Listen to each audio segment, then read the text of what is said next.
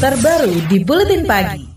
Nah, kalau seandainya ada bahasa ajakan untuk dalam bahasa umum, dalam bahasa yang sekarang dipakai people power, itu adalah mobilisasi umum untuk melakukan penyampaian pendapat. Harus melalui mekanisme ini.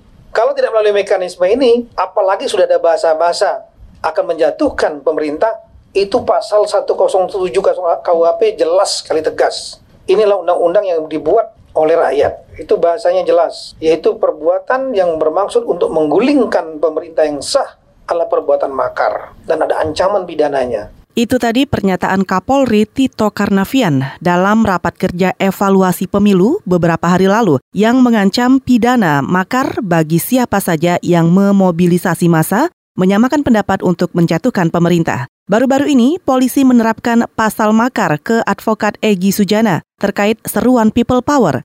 Padahal pelapor atas nama Suryanto melaporkan Egi atas dugaan penghasutan dengan pasal 160 KUHP, bukan makar. Kuasa hukum Egi Sujana, Pitra Romadoni Nasution menilai perubahan pasal dari penghasutan menjadi tindak pidana makar oleh kepolisian tidak lazim laporan polisi daripada saudara Suryanto itu dengan pasal 1160 tentang pasal menghasut. Jadi pasal menghasut tersebut itu unsur pidananya bersifat mengandung konstitusional bersyarat dalam konteks pengertian delik pidana material, bukan delik pidana formil. Nah, jadi konstruksi hukumnya ada beberapa perubahan pasal yang telah dilakukan terhadap klien kami.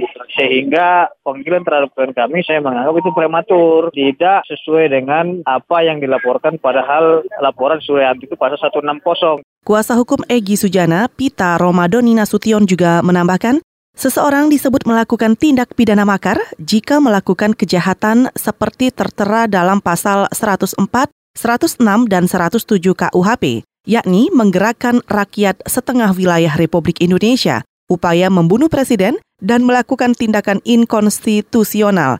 Kuasa hukum Egi Sujana, Pitra Romadoni Nasution menilai Egi Sujana tidak melakukan itu. Peneliti Institut Criminal and Justice Reform ICGR Erasmus Napitupulu menilai polisi harus memiliki bukti tindakan yang terukur terkait upaya seseorang untuk menggulingkan pemerintah yang sah. Menurutnya, pasal makar baru dapat dikenakan jika niat berbuat makar juga disertai permulaan pelaksanaan makar menentukan pasal makar ini harus hati-hati karena makar ini kan saya belum clear banget nih pemerintah menuduh menyangkakan Eri apa Egi Sujana kenapa? Kalau isunya penghasutan sebenarnya ada pidana penghasutan penghasutan juga di KUHP gitu loh. Jadi kalau penghasutan itu dianggap sebagai bagian dari makar, maka dia harus hati-hati diatur. Karena kalau mau penghasutan ya ngapain pakai makar ya pakai pasal pakai pasal penghasutan aja, kan ada tuh. Peneliti ICGR Erasmus Napitupulu mengatakan makar jauh berbeda dengan protes dan demonstrasi. Di kasus People Power sekalipun penggunaan pasal makar ini harus dilakukan secara tepat, apakah Egy Sujana menyiapkan orang untuk menyerang, memberontak, atau menggulingkan pemerintah yang sah?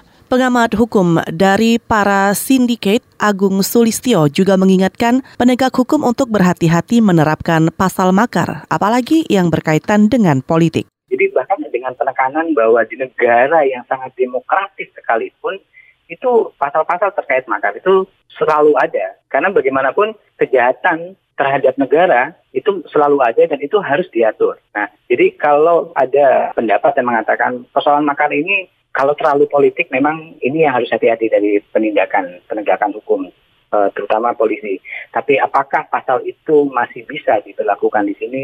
Apakah itu tepat dengan konstitusi? Itu tepat. Pengamat hukum dari para sindikat Agung Sulistio juga menambahkan, delik tentang makar tetap harus diberlakukan oleh negara sebagai bagian dari aturan dan dasar argumentasi. Apakah negara itu demokratis atau tidak? Sebelumnya pada Kamis pekan lalu pengadilan Wamena Papua menjatuhkan vonis lima tahun penjara kepada warga Polandia atas dakwaan makar. Jacob dinilai melakukan tindak pidana percobaan kejahatan terhadap keamanan negara. Vonis tersebut lebih ringan dari tuntutan jaksa 10 tahun penjara. Dalam KUHP, pelaku makar bisa kena ancaman hukuman mati atau seumur hidup. KBR, inspiratif, terpercaya.